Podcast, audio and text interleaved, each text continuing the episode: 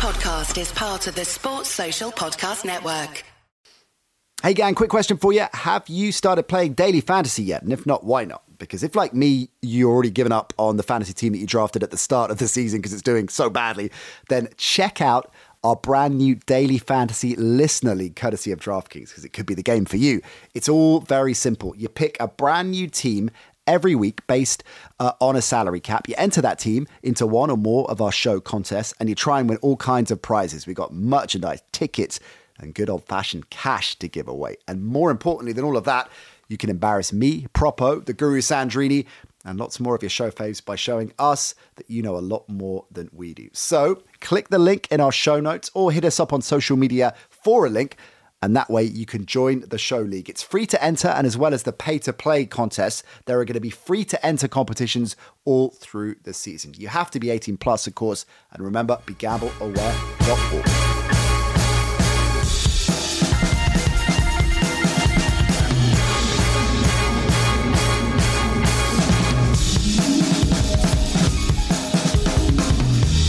Hello and welcome to the Nat Coombs Show. Good to have you with us, gang. Happy Monday. Iron Mike in the house.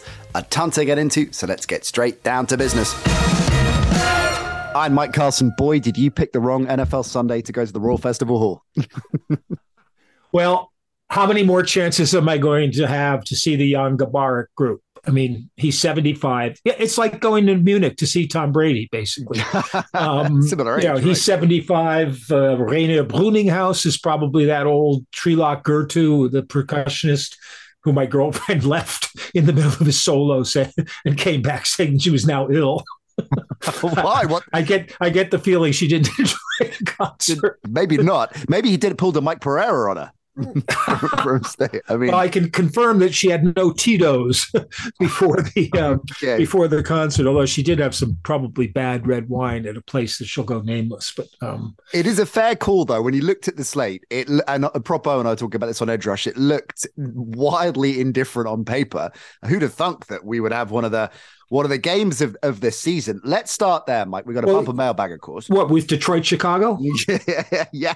Ben Isaacs was phoning into our Talk Sports show at the Bears UK watch along party, getting progressively more hammered. and he didn't care. By the end, it didn't matter that they lost. He was just having a whale of a time. And I want to start with. um Knowing Ben, he probably didn't know that they'd lost. yeah, this is fair. Hey, it doesn't matter that because they've got their franchise QB. Let's start Bills Vikes in honor of your brilliant Patreon column last week. Uh, Patreon patreon.com forward slash Mike Carlson FMT is how you subscribe to that gang. Go and get involved with that with your uh, mid-term, mid-season awards.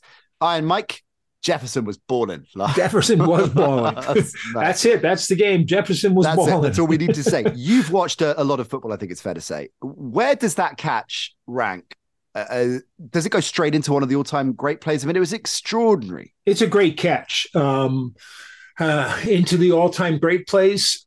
I mean, one of the problems with that, for example, David Tyree's catch, which it resembled to an extent. Part of it depends on context because you know mm. everyone saw this one, so that makes it you know a, a great. But if you think back, David Tyree's catch because it was in a Super Bowl and at a mm. crucial moment of the Super Bowl, you know, probably stands as as the mo, you know most spectacular one I re, I can recall, you mm. know, off the top of my head. But this was an amazing catch. Um, you know, first of all, just to go up that high with one hand and, and bring it down, and then to keep it out of the defender's hands. Again, yeah. just just with one hand. Um, you know, and I found it interesting watching that game that you know that Jefferson and Diggs were. You know, it wasn't quite a one-on-one battle, but mm-hmm. but you know, it was like uh, you know they let Diggs go because they had drafted Jefferson and had that kind of faith in in um, in his ability to replace him. So, you know, that that was it was a great catch, um,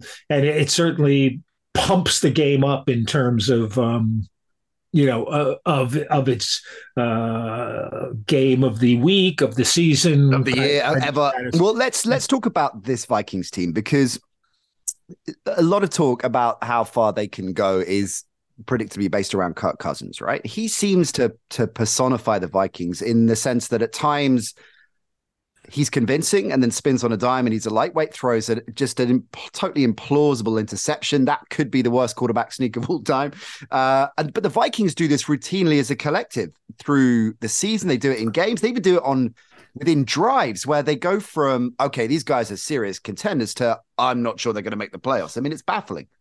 Um, yeah, I mean, I'm pretty sure they're going to make the playoffs at this stage. But oh yeah, uh, sure, yeah, yeah, yeah. we can give them that much at least. Hot take, yeah. But um, yeah, they're they're they're a very unconvincing uh, eight and one team. You know the um, and erratic with it as well. Why do they go from world? Well, that's partly to... down to Cousins, I think, who is mm. kind of erratic. You know, um, and does, as you said, have these have these horrible moments. He had first, I don't know, half of the games, third quarter, he he did not look, you know, like a quarterback who's going to take a team team on to victory. And and of course, he was helped. You know. Um, by his defense, by mm. some bad plays by Buffalo, uh, and you know, obviously they lose the they can't score. They can't punch it in at the goal line, and then Allen fumbles the snap on a quarterback sneak. Mm. You know, go figure. The the odds-on favorite for MVP three weeks ago. Um, you know, basically cost them cost them the game at that point. Although, um, you know, they they then had had their chances later. I also think that had they kicked a field goal um, instead of going for it on fourth and two, yeah, um, they might the I, I, I looked up, you know, some of the the percentage was about one percent difference. They, it was the like ninety seven percent if they go for it, and ninety six percent if they don't. Mm. Um, but it just seemed to me that assuming you make the kick, which obviously is is not an automatic, um, that they would they would be in a better position then. Mm. Um, and their defense would have an easier time, which is part of the equation. You know, is how how well can your defense play, and that's probably why he went for it um, to keep his defense off the field, basically. But um, almost a thousand yards of total offense in that game, so you can understand why people would keep defenses off the field. Know, 53, 53 first downs between the two teams. It, it, yeah, I mean, it was an extraordinary game to watch. I mean, because it was so. Uh, it, it, was so exciting to watch and a you know, an interesting combination of just remarkable plays and, and hapless plays at times. And maybe that's being harsh on Allen and that uh, the, the, fumble on the on the aforementioned sneak, but Cousins in particular blowing hot and cold. Yeah. It's now back to back losses for the Bills, the Jets, of course, and, and now this. Do we read too much into that? They're third in the division. well, yeah, they're in a fight in the division for sure. Yeah, I mean, nobody saw that coming. Um, well, I mean, the big question by Tuesday, tomorrow, by tomorrow, will be how is Josh Allen fully healthy? You know, is yeah. his, is his arm or is whatever it is? Yeah, um, yeah, yeah, not not you know not really bothering him. It didn't it didn't really look that way but it didn't. but, there was that scary moment of course when he went down and uh and looked like he was in real pain. And then the next thing you know they're on the sidelines. He's fine. So i don't know whether that was just yeah but he's a baller. i mean you know he's, he's he is a baller. and, and you know, when, when you're shifted to uh, when your like, quarterback that's right when your quarterback gets up that gives you momentum which is yeah, why they won. sure. Oh hang on they didn't win. I i do think I, this is the kind of game where the momentum guys need to just shut uh, up I wonder if it was a mistake to play him though in that game. Um, I mean, you're right; he didn't seem to.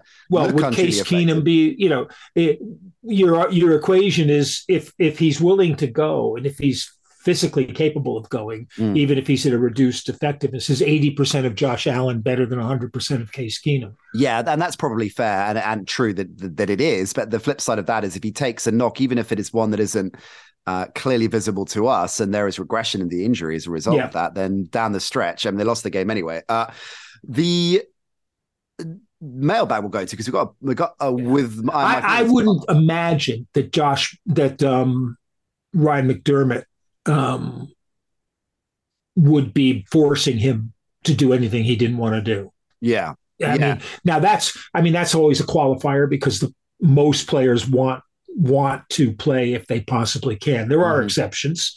there are guys who Antonio Brown, happy, I'm looking at you. Are, are, quite happy to take a few weeks off because the money's coming in anyway, you know, and uh, it's like why risk why risk yourself if you don't have to. But but um yeah, so I I doubt Sean McDermott is, you know, is forcing him or pressuring him or anything like that to play mm. because you're right, the long term you know they will make the playoffs presumably and and and then you know they go as far as Josh Allen takes them. Mm. You know, on I mentioned Antonio Brown there in passing. There was a lot of buzz for um, Iron Mike and Antonio Brown spin-off show that was rolling around on Twitter last week. You, you saw that, can we make that happen, Mike? Yeah, me and AB. Yeah, I could invite him to stay here, like Tom Brady did. You know, to take I him think, to meetings and you know all that kind of stuff. I think Ollie was asking if we did put the show together, which one of you would get cancelled first? What was the overall? I've already been canceled. So I've already won that battle. I mean, now that's interesting. Actually, has has, has AB been canceled more than I have? I think it's fair. I think we got a real competition going. It, that is a close fight. That yeah, I was waiting. I was waiting for him to hook up with Giselle after the after the divorce. oh know? God! Hey, there's time is still on his side on that one. There is a couple of there are a couple of good questions on uh, in the mailbag. I want to go to relevant to some of the things we were talking about. So yeah, on this is from Richard. Hey, Richard at the NC shows. How you get in touch? Getting sick of stupid coaching decisions, RE fourth down, and also two point conversions. The Seahawks decision to go for two when trailing by nine is to me crazy. A coach is now scared of being labeled negative hence gambling. I know it's something you've talked about a fair bit, Mike, that there is uh, a sense that coaches are being overly aggressive at times. Is that because there's a pressure that they feel they need to be now in the modern NFL? How much they listen to that, I I don't know, mm. but there it is it is a kind of tsunami wave. Everybody's got the sheets telling them, you know, what what the proper odds play is.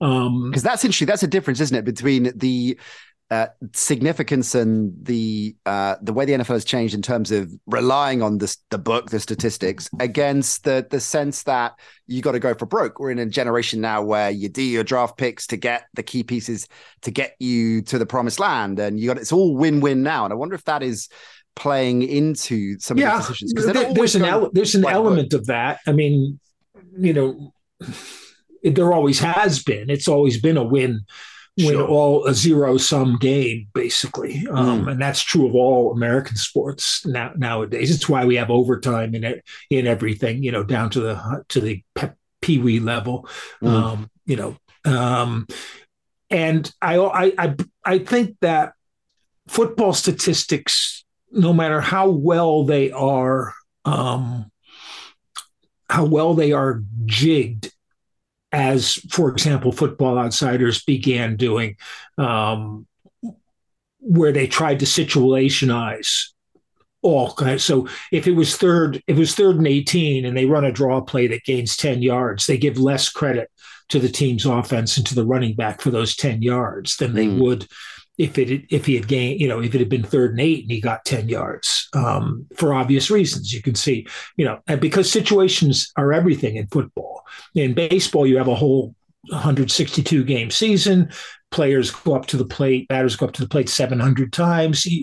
When a guy bats 300, you've got a fairly good statistical profile that he will get three hits and 10 at bats more or less you know mm-hmm. but as you see in even in baseball now where you know where things are changing drastically in terms of how the game is played but because of statistics um, you would still see that in a one game situation you have a runner on first with no outs, it's not necessarily a bad thing to bunt him, depending on how the pitcher is, who you've got coming up next, you know, to advance him into scoring position with two outs. If he's on second, even more so because he can score on a fly ball. So, you know, so there are like over the season, you will probably benefit if you follow the rule each mm-hmm. time. Mm-hmm. But in any given situation, the circumstances may, you know, may switch the odds a bit in into your your favor and i think that's the kind of thing you're getting in football mm. um, and I, my argument would be football was the much smaller sample size and, mm. and the way that uh, these things don't necessarily you know okay if you kick a 42 if, if you kick the field goal here you've got a 97% chance of winning if you don't go if you go for it you've got a or if you kick the field goal 96 if you go for it 97 okay 1% you're going to base your career on a 1% mm. you know it's it's mm-hmm. like a mm-hmm. political poll the pro, the margin of error is plus or minus you know because who's more than that what are the conditions sure. you know is it an Context indoor stadium with a yeah, dome sure. is it outdoor with a wind yeah. you know who there's all kinds of factors that have to play mm. into this. Are we effectively saying then that NFL is blackjack? And I think that's what Yeah. we're saying, right? Yeah. You've got 16. The dealer's and, got a and I can do the color commentary for it. Yeah, he's got to he's got to go for it now with 16. He's got to take a card. The dealer's and, you know, a and a six a six is not as good as a five in this kind because six is one bigger than a five. But he's balling now. He can take a card, you know. And, and, oh no, it's an eight. I don't know why did he do that. Yeah. he's The- lost all his momentum. the momentum Foss, he shifts should to the take a dealer. card. You did a minute ago. No, I did. who, who, who did? It's yeah. So it, you've distilled it down perfectly. I'm like, it is. You've got 16. The dealer's got a picture. You should hit most of the time. That's what the book says. But then you know the guy next year who's half cut and has been making ridiculous calls is going to go and take a card. So actually, sometimes it's okay Yeah. to stick on 16. but that's that's what that's what it is you you play uh, you know i used to do a lot of poker and i my co my really good co-commentator at one point was pete singleton who Mhm. i dubbed the poker professor um, which was Nice. which was also good but pete you know was a professional player Mm. but he had a sideline in in like antiques which is kind of a con game anyway but but um Yeah. you know but pete would would say like he'd had a bad three months and he mostly played cash games you know Mm. he wasn't like on a, on the circuit or anything like that and he said the problem with poker is you can do everything right and what you were just saying about you know blackjack applies you know some guy comes up with a crazy card and beats you you know and then thinks he's the smartest guy in the world but Yeah. you know but basically what you're doing is playing the odds Mm.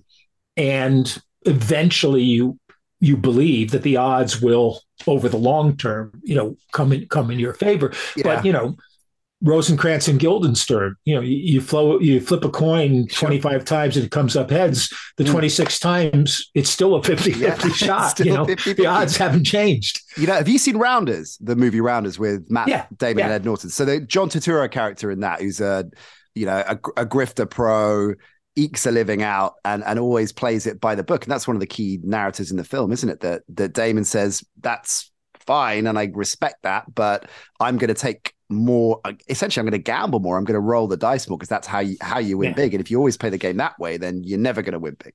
Yeah, I think I think um, Matt Damon was uh, Jim Irsay's number two choice to coach the Colts. well, hey, Jeff Saturday, coach of the season, Mike, coach of the season. Come I mean, talk about killing a narrative. I mean, the, the, the, the best thing was though that that you know if it took Jeff Saturday to put Matt Ryan back in starting, if not Nick Foles, you know, uh, more more power to it because Mm. Sam Ehlinger was just not ready. You know, it, it was so obvious, and you Yeah. know, I don't know what the details are, but I'm reading all this stuff that it was it was Ballard versus Reich as for play, but I don't know which side was which Mm. you know, in the in the in the argument of where Irsay stood on that. But yeah, but all credit to him for and talk about. I mean, talk about Jefferson's catch. You know, what about Matt Ryan's 39 yard run? go Matt Ryan. I didn't know he had it in him. I mean, Did, did you see the cut? I mean, the guys.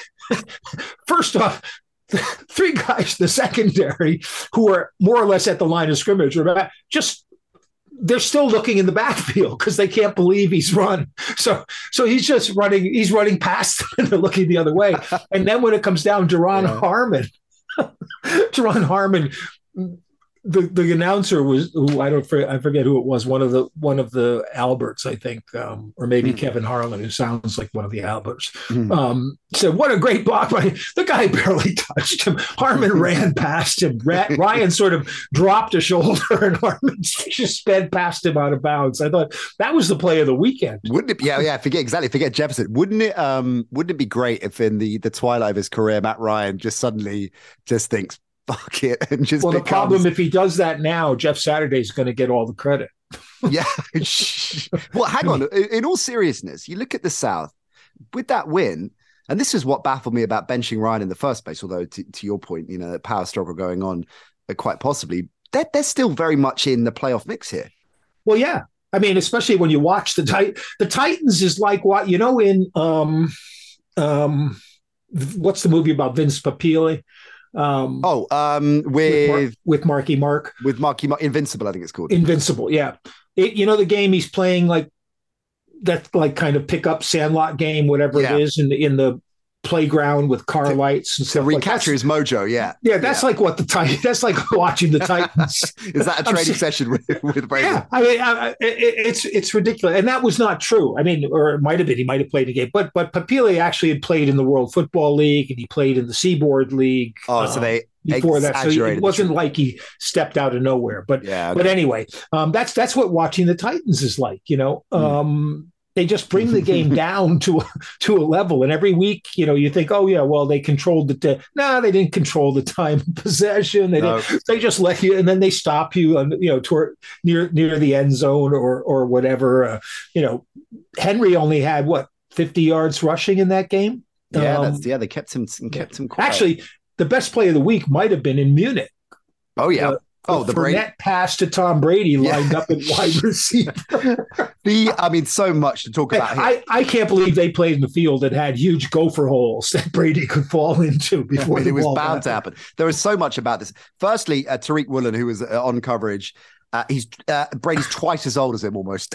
Yeah, and, and Tariq Woolen's running down the field like rubbing his eyes. You know, is this real? yeah. This is it. Am I supposed to walk? You know, There were two. I, I like the fact though that the Bucks uh, and made it easier, of course, with the win, were able to do this, but they had fun with it. So Todd Bowles uh, said in the post-game presser, had he not slipped, had Brady not slipped, you would have seen his 42-inch vertical, which I thought was a great line.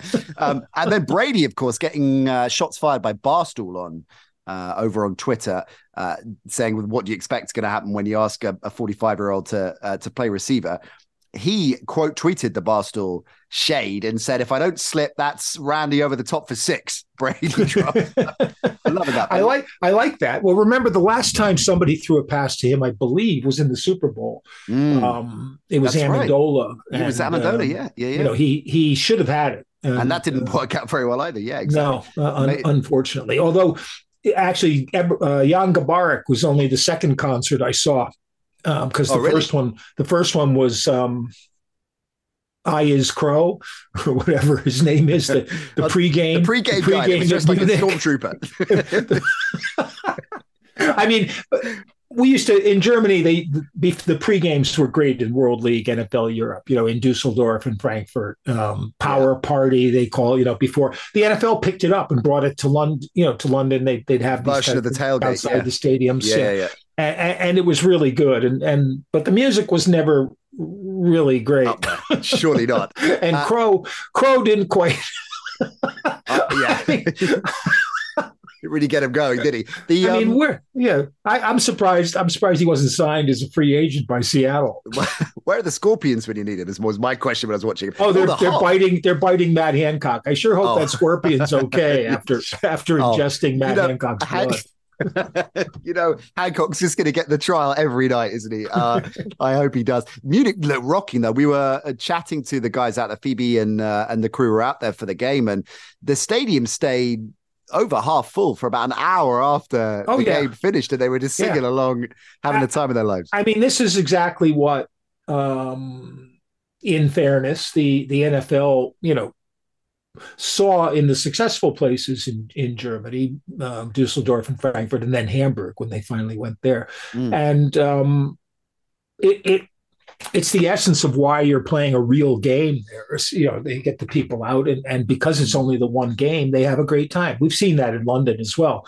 Um, although it's easier to get home from it's easier to get home from the Alliance Stadium than it is from Tot- from Tottenham. Yeah, yeah, yeah. Wembley's all right, but yeah, Tottenham is Wembley's uh, okay. even yeah. for a North Londoner like me. I mean, it, let's talk about the game for a moment because everybody had it, it was inevitable maybe that it was going to be a, a crash for for Seattle because everyone seemed to be on them Well- and why are they getting disrespected and that speaking of sample size I had someone say well you know if we'd been at the end of September maybe we could be overreacting to Seattle but here we are mid-November they're legit they're for real no one really gave Tampa a shot Not really, no. Um, and I and neither did I. You know, and and um, Seattle with the points seemed to me to be a really good bet.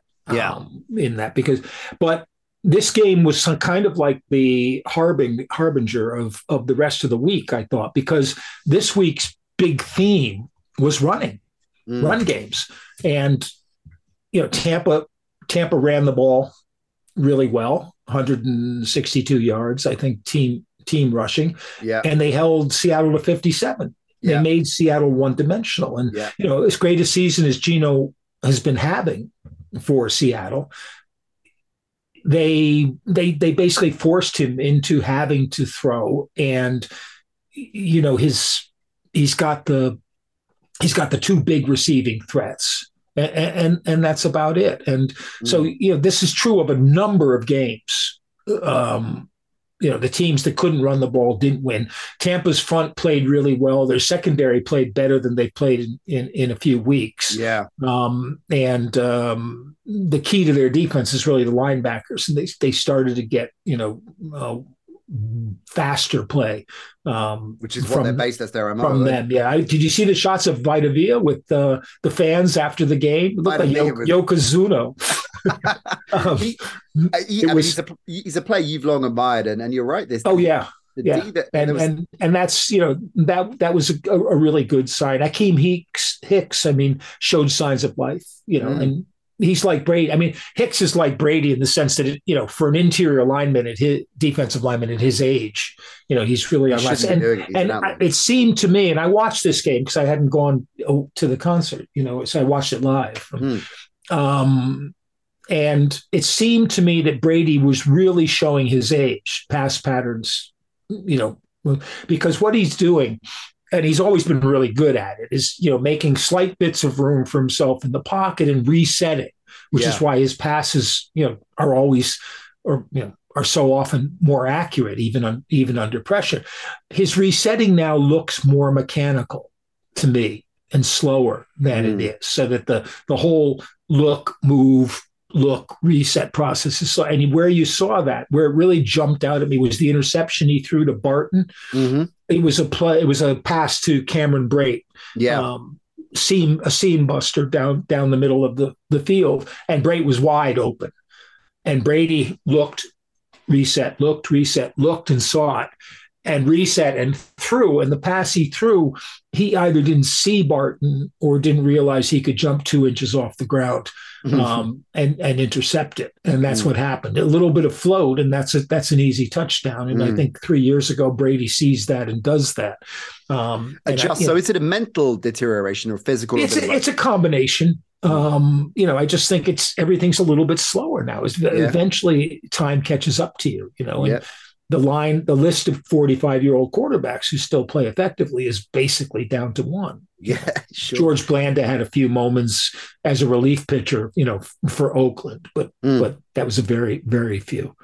Well, there's a lot of upside though, despite the challenging season that they've had, that he's had both on and off the field. And I think his, uh, it's a great point you make, and, and clearly, I think to the to the untrained eye, you can see that he's not uh, the the player that he was. But nevertheless, I think his deterioration has has been perhaps overstated. If you look at, he's protected the ball. They protected the ball pretty well. He hasn't been as, as prolific and as dangerous. Oh, yeah. as possible, you know. Yeah, But and and you look at it now, you mentioned Rachaad White, and the ground game is looking good. The defense, not just turning up in Munich, but getting back to its mo, to the way that it plays, and, that speed that you've Yeah. identified over over the years. That, and remember they won the Super Bowl on the back of their defense. Um, yeah, right. you know, Right. helped by the fact that Kansas And City's offensive well. tackles were gone, so that Yeah. you know they put pressure on Mahomes. But Yeah. but they played him really well um, all the all the way through. And um, so they're you know, what you're getting, what you're South. getting is is three kinds of run games: the traditional, Mhm. which is Tampa with with Fournette and, and White.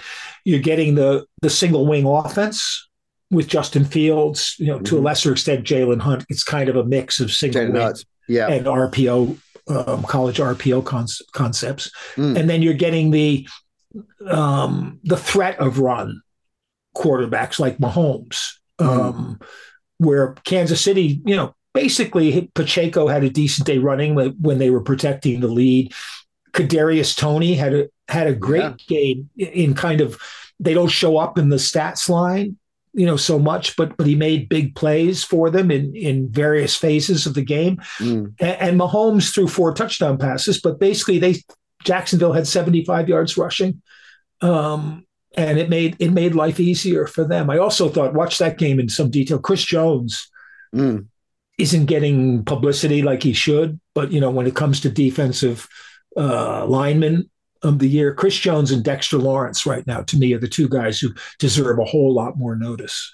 You know, just on that, and it, the Chiefs looking strong, and for a number of weeks now, we've had them in this this breakaway group with Philly and, and I guess until the last couple of weeks, Buffalo. Do you think Buffalo, if you're looking at it, uh, I suppose going back to my earlier question about how much should we read into those two defeats, does that bring them down a notch for you, or do you still think they are going to be? Does it bring Buffalo, Buffalo down, a notch? Down that, a notch? that chasing pack with, I guess, half a dozen teams. Miami, you'd have in well, there, and Dallas yeah, after their defeat. The one thing with Buffalo and their balance is their defense does depend a lot on Matt Milano. Right. Um, in he the same sense, yesterday. Yeah, um, I'm not sure he was back in 100, but you know it right. makes a huge difference. A huge difference for them. Yeah. Um, Philly still, to me, is the most balanced team um, because they're really strong up front on both on both sides of the ball, and that's mm. that's kind of where where that all grows from. Um, but they've got legitimate threats as well offensively at each position, and and it'll be interesting to watch them tonight against Washington. Um, mm. just to see because Washington's front is playing really well. Started to step um, up yeah. finally, you know, after, yeah. after years of teasing. And, and um, I never doubted and, Jack Del Rio, to be fair. well, there's always that. This show there's there's always that. Um, so yeah, I so I I mean I think Philly's probably the team in the NFC that's that's that's the standout. But you know, what otherwise you're dealing with a lot of mediocrity. There's a lot of mediocrity, and uh, just on the standout teams, and I know it can be a little bit trite and superficial to say, "Hey, the power rankings," but the 49ers are intriguing because they add CMC, Deebo's back now, and I guess even with Garoppolo, based on where they thought they were going to be at the start of the season, right, to, to where they are now with him. Do you feel that Shanahan will start to utilize all these pieces more and more effectively? Oh yeah, in the yeah, you saw that. You saw that against the Chargers. The key though against the Chargers was even with Dre Greenlaw thrown out of the game, which mm. I thought was a bit harsh um, because Herbert was a runner, not a passer, mm. and was trying to get the first down. I mean, he wasn't down yet and, yeah. and so he came in. Now he hit him helmet to helmet. So that's you know that to me the penalty was justified. I thought the throwing out was was was a bit harsh mm. on him because um, I don't think he intended. It didn't look like he was intending to hit him in the head. He just came in to try to drive him back from the first down marker. But um, and on that, Mike, is that is that the fundamental view, the, the intent? So if, well, I don't know how the NFL interprets it. You know, mm. it's it's kind of like who's the victim and how bad does it look. Mm. Um, and I won't go on another refereeing rant. We can um, give you a minute at the end if you want to. If yeah. you want to do Mike's. well, minute. no, I mean, although what what I'll say is that in the Dallas Green Bay game, as um, Dallas was coming down and could have been in position to kick a game winning field goal. Um, Dak through to um, to uh, CeeDee Lamb down mm-hmm. the sideline, and Jaire and Alexander held him coming off the line, uh, hooked him as he made his cut, and then caught up and put an arm around him and started half turned him and, and then went across to break the play up. And when they showed the replay, whoever the color guy was simply went, well, that's tight coverage. and, and, I thought if you can't throw a flag on that, you know, it's it it's it's like r- ridiculous. Um, Would you have um, ejected Brady for the deliberate trip after? yeah, well, yeah. again, ejection is kind of harsh um, for that, but yeah, he's done that before. Mm. Um, you know, and where do you land on that? Is it is it kind of sneaky 80s Italian defender central defender smart, or is it? Yeah, just... yeah, exactly. I ask ask um, Ben Isaacs what he thinks of the Bears getting nine penalties for 86 yards and the Lions getting two for 15.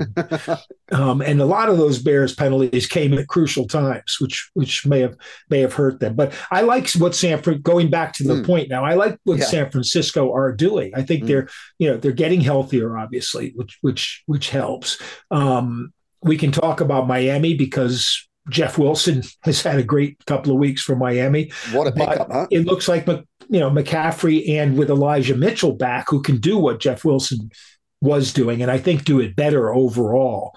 Um, you know, they've got they've got two running backs again, but but both of mm. them are injury concerns. That's mm. the problem. Aiyuk looked pretty good. Deebo they were utilizing in you know in those kind of unusual ways, running running ways again. And Kittle made at least one play that you know was old fashioned Kittle. If they can mm. get him back into sync, um, and, and that's a big thing. And defensively, when everyone's healthy, that's a really good defense. Yeah. Um, you know, so so that's that to me is what the key is. And I think with that defense, it can keep them in games. Garoppolo's not playing badly. He makes a couple of mistakes a game, um, it, mostly because he tries to do he tries to do more than he actually can do. His arm's not as good as he as he thinks it is. His running's away. not not as good as he seems to think it is. He gets carried away, but that they can live with that. You know, he looked to me against the Chargers like the Garoppolo, Garoppolo um, um, of the Super Bowl, the Super yeah. Bowl. Yeah, know? yeah, yeah. And um, the Bosa Brothers Bowl you know, they won the game with their defense in the second half. They made Herbert's life, you know, miserable. They covered really well. Um, the um, the Saint Ra or the the Saint Brown Saint the Saint Brown. Brown Brothers Bowl um, yeah was was a bit different story but um, well with that so um, we hear a lot uh, see a lot firsthand that despite their obvious shortcomings as a roster, the, the Lions play for, for Dan Campbell. They were doing this last season, arguably even worse. This year, they haven't had an auspicious time of it, but an important win for them. Do you think that the Lions are going to persist with Campbell, whatever happens in the in the second half of the season? Do you think he needs to hit a certain win total? It's a re- that's a really good question because guys like Coach Bluto um, tend to wear out after a few years that the right. the team gets tired of that um, you can only kind of rah rah them and and you know so much i think mm. johnson the, the offensive coordinator has actually done a really good job i mean he's really only got two playmakers um, mm. You know that he has to kind of kind of use and he's handled goff really well you know on the bears mike what's happened w- with fields because well well, a month ago, quite simple, was, really. Uh, you break know, it down for us. And you you you could think that what's happening is that they're running one of these single wing kind of offenses, put the ball in Fields' hands, let him run, let him pass, kind of like the the Eagles do do with Hurts But most of what he gets on the ground is scrambling. Mm. Um, so that they're actually running pass plays, and, and he's see, not seeing, you know, he's not seeing someone open and he's he's running the ball. And he's such a good runner that they're getting lots of yards. What what did he have? Um, 147 on no, uh, yeah, 147 on just 13 carries. Um, and when you've got Herbert and Montgomery there, um, and Herbert had his best run nullified by a very flaky penalty, mm. um, but still had you know the two of them had 19 for I might adding it up my head 94 mm-hmm. um, so you know they, they can control the game that way. But as you've seen in the last three losses I, apparently they're the first team to ever score 29 or more points three weeks in a row and lose all three games. No um, but what happens in the fourth quarter when the game is tight and the time is you've got limited time fields has to throw as a drop back passer. Yeah. And he gets killed he's gotten killed three weeks in a row. He gets mm. sacked to, toward the end because he is trying to wait and see that open receiver. And the book on him coming out was that he was a slow processor you know of that he hadn't had to process the game quickly. So you know I, I think that's what they need to work on with him obviously. Mm.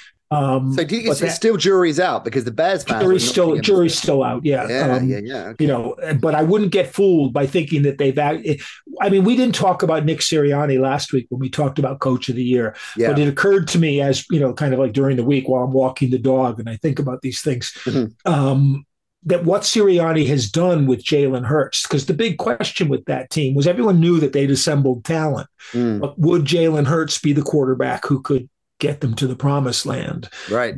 Um, and what he's done with Jalen Hurts has been to create an offensive framework for him to do what he does best, you know. Um, and Hurts has responded by probably exceeding expectations as a passer, although his passing was never quite as bad as you know as people were kind of assuming because he was such a good runner, mm. you know. But if you watch him in college, he could he could throw the ball. You know, mm. he had he had took Alabama there before. You know, they they benched him in the champion for Tua, who could you know throw through deep better. But you know, I, and I think that that's kind of the thing that that Chicago is going to have to deal with. I think they're all in on Fields. So with Fields, Mike, the the Bears fans love him because he's such an electrifying player to watch.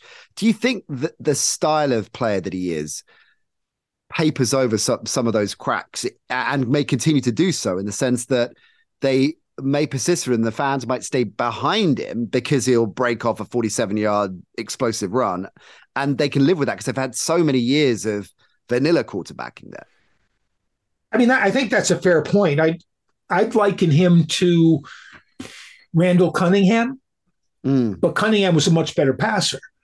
Um, Cunningham was much better in the pocket than, mm-hmm. than Fields is, and and you know, and Cunningham had a you know an insane deep arm as well. Um, but that's that's the kind of thing that for this season it will get them through mm-hmm. um, with hope. And then the question is next season, you know, what happens? And you know, I, I kind of think Eberflus has done a pretty good job. Um, you know, defensively, they're probably not where they they would like to be because they're scoring a lot of points and not winning games. Mm. Um, so, you know, but I think I think they're they're a bit better than we thought, and and of course what you're seeing too, and and you have to take this into account with the whole of the NFL. You know, the three and six Bears lose to the two and six Lions. You know, the the the two and six uh, Steelers beat the three and six um, Saints. Mm. You know, there, there's a lot of these games between teams that are simply not very good. Yeah. You know, the the uh, three five and one Colts beat the two and six um, uh, Raiders, and you know, look at how they're they're mm. falling. Oh, I'm glad you mentioned the Raiders. I want to mention. Uh, I want to go to the mailbag actually because we've had a question in from Adrian. Uh, via Twitter at the NC Show or on Facebook, Insta, and TikTok as well. Who would you pin the Raiders' failure on? Is it Davis, McDaniels, the culture of the franchise? I think it's, the offensive line needs to. yeah, well, there there is that. Um, I'm not sure. I mean, it would be it would be easy and fun to blame it on Mark Davis. Um, mm. I'm not sure that that would be totally fair because I don't, you know, know everything that's going on inside the um, you have to give you have to assume that you give McDaniels a year because you've inherited a battered and broken team. Yeah. Basically following Gruden's um, ejection hmm. um, from the sh- from and and it's funny because with the the District of Columbia suing the NFL um, over Washington and, and, the you know the investigation the NFL did and all that kind of stuff. Uh, nothing came up about Gruden and because Gruden's lawsuit in in Vegas is is still alive. The NFL mm. hasn't been able to stop that. So you know we'll we'll see how we'll see how that goes. But yeah. but they he left a team that was badly built. Which was on him more than Mike Mayock because he was the guy making the ultimate decisions. Uh, although Mayock's draft you know input may have may not have been what it was thought to be. So i think you, you need to give them a little a little bit of leeway. Um you know but but i have to confess that people like myself thought that josh mcdaniels would come in and at least the offense would function really well. You know, now it's not his fault that Waller's out and that Renfrow yeah. is now out, but you know has not been himself the whole the whole season. Um, and maybe you could argue that getting Davante Adams in those in that you know that that ruined the efficiency of getting Davante Adams because you get Adams in part because you know he's always going to be double covered and it's yeah. going to make life easier for the rest of your rest of your guys. Yeah. Um, but you know, there is, I think there's an overwhelming feeling that Raiders fans are probably getting that Josh McDaniels is going to be, be the Josh McDaniels mm. who was the head coach in Denver. Denver, yeah. You know, and bombed out. And and the head coach in Indy, right, for all of eleven minutes or whatever. the um yeah, which is let's discuss the better Josh McDaniels coaching tenure, Indy or Vegas. The just on quickly on the offense, I saw and I can't remember unfortunately which journal it was, but it was on uh, on the Athletic, just making the point about the complexity of McDaniels' offenses, and actually that was one of the initial problems the start of the season for the Patriots that they felt they had to really unpick and, and simplify. And the suggestion was that this is was always going to be a two or three year game plan in, in Vegas. What do you make of that argument? Uh, yeah, I think that's a fair enough point because when you look at the people who have been eject rejected from the Patriots offense because it's too complex.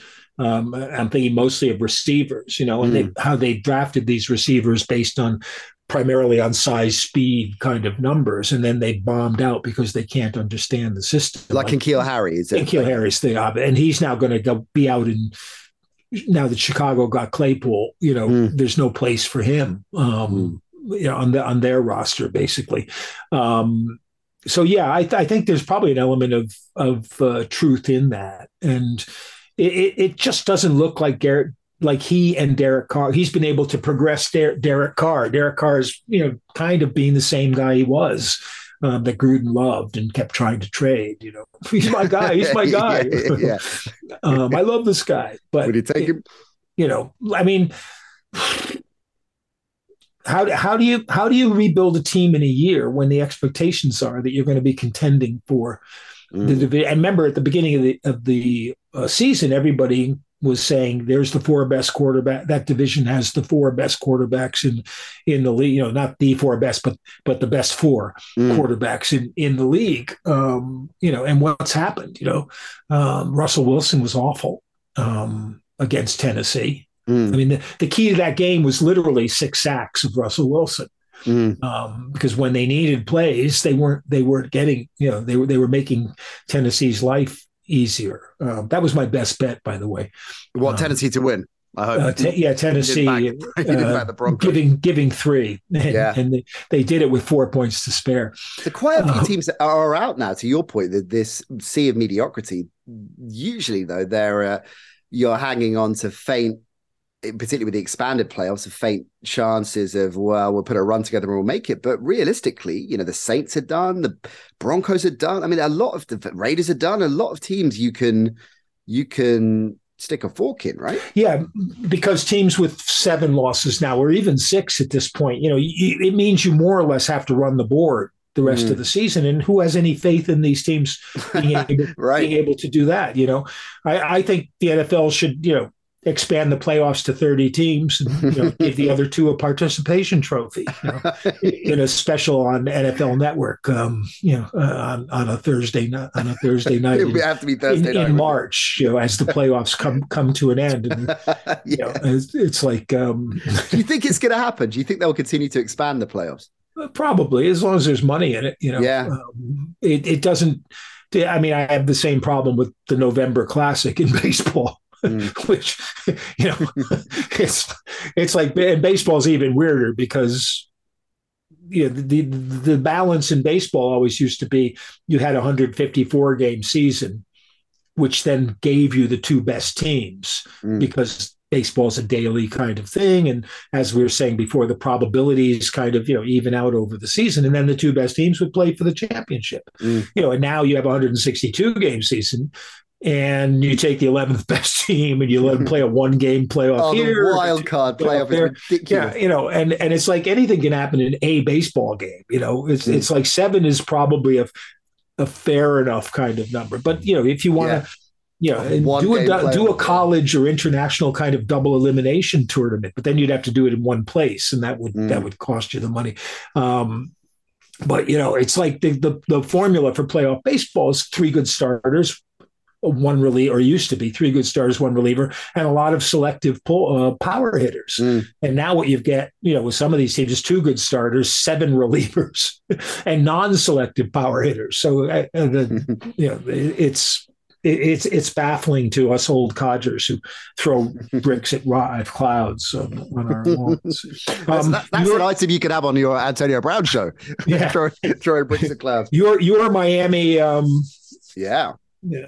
Oh, you know, this concert, uh, Jan Garbarek, 75 years old, uh, mm. Trilok Gurtu, the percussionist, 75 years old. Did mm-hmm. I mention that already? You did. I felt yeah. like a kid. I felt like a kid.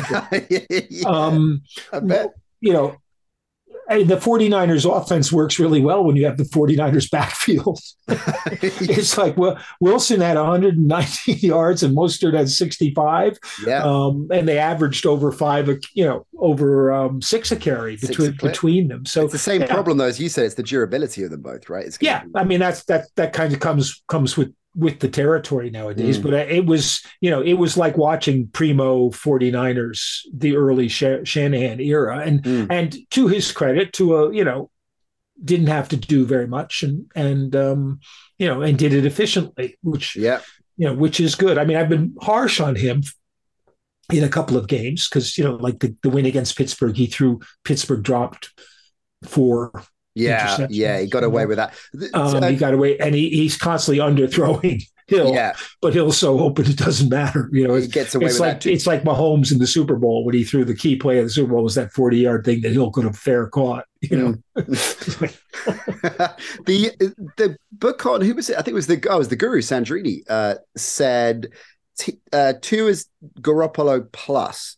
We were trying. We spent about twenty five minutes trying to work out what Garoppolo plus actually means, but I guess it's above that middle tier, not quite in the top tier. is that kind of interim place? If you've got if you've got Cousins, Garoppolo, those kind of players that are around the twelve to sixteen marker, and then you've got obviously Allen and Mahomes and Co. that top five. Is he? Is that where Tua is going to sit somewhere in between, like a Europa? Well, probably League? higher than higher than that. And I think Cousins is probably higher. I think they're borderline. You know, they're top ten. They're kind of like in the bottom part of the top ten. Yeah. Um, and you know, it's like you have good cousins and bad cousins, and so he fluctuates during the game. sure. Um, and yeah, but Tua is cert- certainly in there. Uh, mm. You know, I think he's he and McDaniel are a good match because he gets what McDaniel is doing, and McDaniel is doing what he thinks Tua will be able to do best. You know, mm. people forget at Alabama, Tua usually had loads of time to throw to a group of receivers who were very hard for most college teams to cover. Mm-hmm. You know, mm-hmm. and it was a deep group of receivers. You know, uh, all well, virtually all of whom were in the NFL. You know, do, doing well. Mm. So that you know that that gave him that kind of built-in advantage un, until he got hurt. So yeah. his deep balls were generally balls where he was throwing from a relatively calm pocket. Mm. He could, you know, he could get he could get good motion on them. Um, but the beauty of of that offense um, is that because of the threat of the run now, now which is really going to be established. You know, he's going to get a lot more easy throws to make. You know, because he'll have time to do it, and and those receivers, yeah. you know, everyone. I mean, we know Hill can take the top off the defense, but Hill is also a real weapon when he's running a slant or a cross, cross pass, like yeah, he, you know, and opened up underneath and, and yeah. gets the yards after the catch. I, I'm I'm looking at Miami now as you know moved into that top handful of teams. Mm. Um, their defense still doesn't convince me. You know, and the secondary is surprisingly bad, isn't it? When you look at yeah. the, the, talent there. Um, so I guess on the positive side, the glass half full side for for Fins fans, if they can correct that a little, little bit in the same way that Tampa has started to to reclaim their uh, defensive mojo, then yeah, uh, the uh, the future looks bright for them. Mike the, the other pl- the other play of the week mm. from the the New Jersey Football Giants. Mm-hmm Daniel Jones's pass to um, Slayton. Oh yes, Slayton's a burner. He he balled. He put that ball right on the money. talk, talk, about a free catch. Talk about free catching the ball. that thing traveled like twenty miles up and five and ten yards, ten yards, yeah. you know, downfield, and he yeah. catches it, and then he breaks away for a fifty-four yard touchdown. You know, which was yeah. a fantastic play. I mean, yeah. You know, by um to break the tackle and, and then go in and, yeah. and it was like, whoa, Daniel Jones, what a game! You know, only only four incompletions, you know, almost 200 yards passing. But you know, there yeah. it was. They they knew that Houston can't stop the run, so they mm. ran. You yeah, know, it's yeah. like this isn't rocket science. You know, let's run. If they if somehow you know they they've um they've taken Hulk Hogan vitamins and, and you know can stop can stop the run all of a sudden, then we'll try something else. But Saquon ran um, seventy four times. Saquon ran thirty five times. Thirty five. How about you that? Know, it's like there's a battle for comeback player of the year going on, which mm. some of the press have already awarded it to Saquon. Yeah. But there is a battle between him and Gino. Gino, yeah. But nobody knows what to make of Gino's comeback because by saying he's the comeback player of the year, what you're saying is a lot of stupid coaches out there. Yeah. You're right. and but the Giants had like 33 and a half to 26 and a half or something in mm. possession in that mm-hmm. game. Um, yeah, I made a note of one game. I'm trying to trying to find it here. While you uh, find that, I've got a question on the Giants. We'll go to. Uh, and we've got to get our dodge in a minute. There's five uh, five pounds for the charity box. Uh, Steven Adams, uh, who would be the more effective wide receiver for the Giants? Kenny Golladay or Kenny G? I thought Kenny Golladay was Kenny G. well, maybe have we seen him together at the same time? Was yeah, Kenny G at your gig last night? Maybe Mike? Kenny Pickett. Kenny. Did Kenny G come on and do a little little? No, uh, Kenny? Kenny G wasn't part of the Oh, wasn't part shame. of the menu. Yeah. Shame. Um, oh, yeah, that was the stat I wanted to bring up in Tampa, Seattle. It was Hmm. 37-23 in time of possession. If Oh could- wow, really? there aren't many games you lose if you have that big a that big an advantage in time Yeah, of possession. But like I said, they stopped. Seattle from running the ball. They forced them to go in, into the air. Mhm. Um, so yeah, my, the interesting thing to watch next week, I think, is how Baltimore and Cincinnati come off the bye weeks Mm. because I think they both come off with a chance to establish themselves into that that tier Right, that's a of very a- good point. of contenders, and and to a lesser extent the Jets and, and New And the England. Patriots, yeah, sure. Uh, you know, I'm I'm I'm I'm looking at it like New England and the Jets really aren't going to be able to compete with with Miami and and um and Buffalo, you know, Mm. in the end. But but they're stress they're strong defensive teams. You know, the um the Patriots don't match up as well with Buffalo because they're not quick enough to to deal with the extra runner with, in Josh Allen. Mm. Um, so that's that's that's one of the one of the differences there. But they can slow Miami down um, Mm. in the secondary. They're very good at doing that, which might make them competitive um, there if they can also stop the run. You're going to be writing about that maybe in your column, patreon.com forward slash Mike Carlson FMTE. Follow the big man on Twitter as well. At Carlson but I'm going to write about the game, which is this Saturday. The game. Um, the game, Yale, Oh, Har- yes, Yale, Yale, Harvard. Cool. Um, Yeah, yeah. Yale beat Princeton, um, the third of the big three, the, in the same way that Wesleyan is the third of the little 3 Mhm. Um, but they knocked Princeton out of the ranks of the undefeated.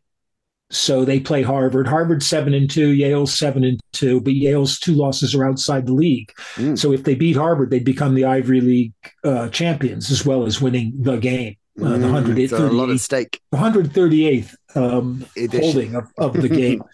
uh, so there is a lot of stake. Wesleyan, by the way, lost to Trinity, Oh, uh, who finished their season undefeated. They ran the ran the NESCAC ranks, but um, you know Wesleyan won the Little Three. They beat Amherst and Williams. Then they have to play Trinity in the last week of the season. Trinity think that that's their big game, so that always Mm. puts you at a disadvantage.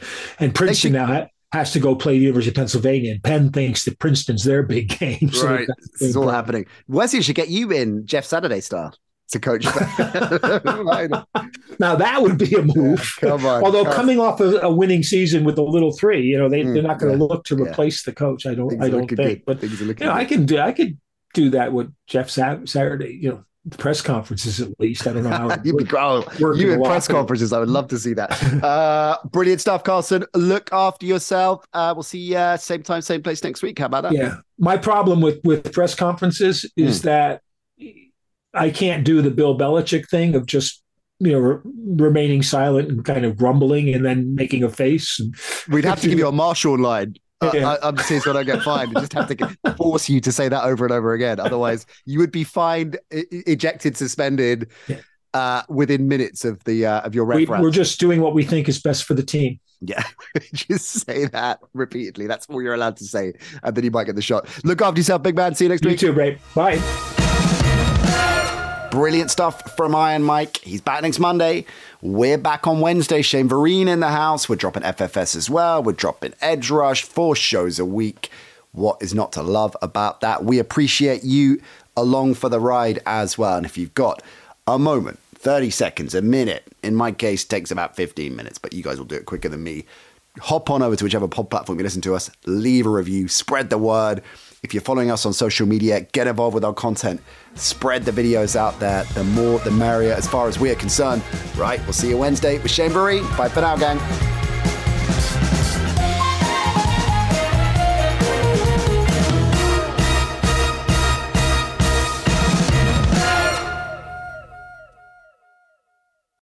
Sports Social Podcast Network.